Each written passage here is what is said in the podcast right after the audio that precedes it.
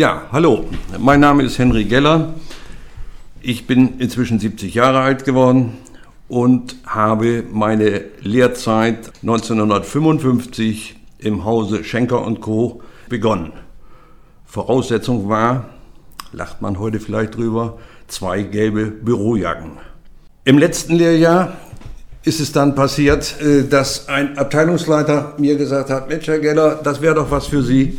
Machen Sie mal den Versuch, mit mir rauszufahren zu den Tiertransporten.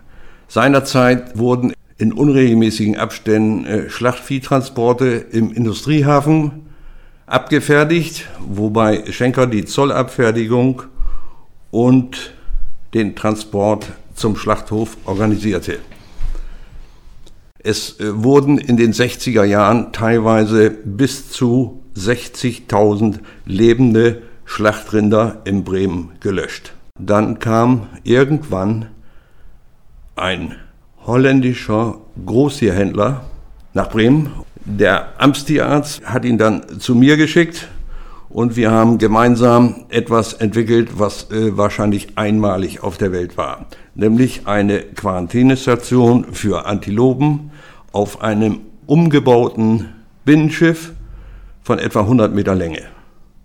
Das Binnenschiff musste zunächst mal von der amerikanischen Regierung genehmigt werden. Das heißt, Veterinäre kamen aus Washington, um zu veranschaulichen, was mit diesen Tieren passiert, müsste man also wissen, dass sie zunächst einmal äh, drei Monate in Afrika eine Quarantäne durchmachen müssen, dann per Schiff nach Bremen, hier sechs Wochen auf dem Quarantäneschiff verbrachten und dann wiederum per Schiff nach USA und dort in der staatlichen Quarantänestation in Clifton wiederum drei Monate hinter sich bringen mussten.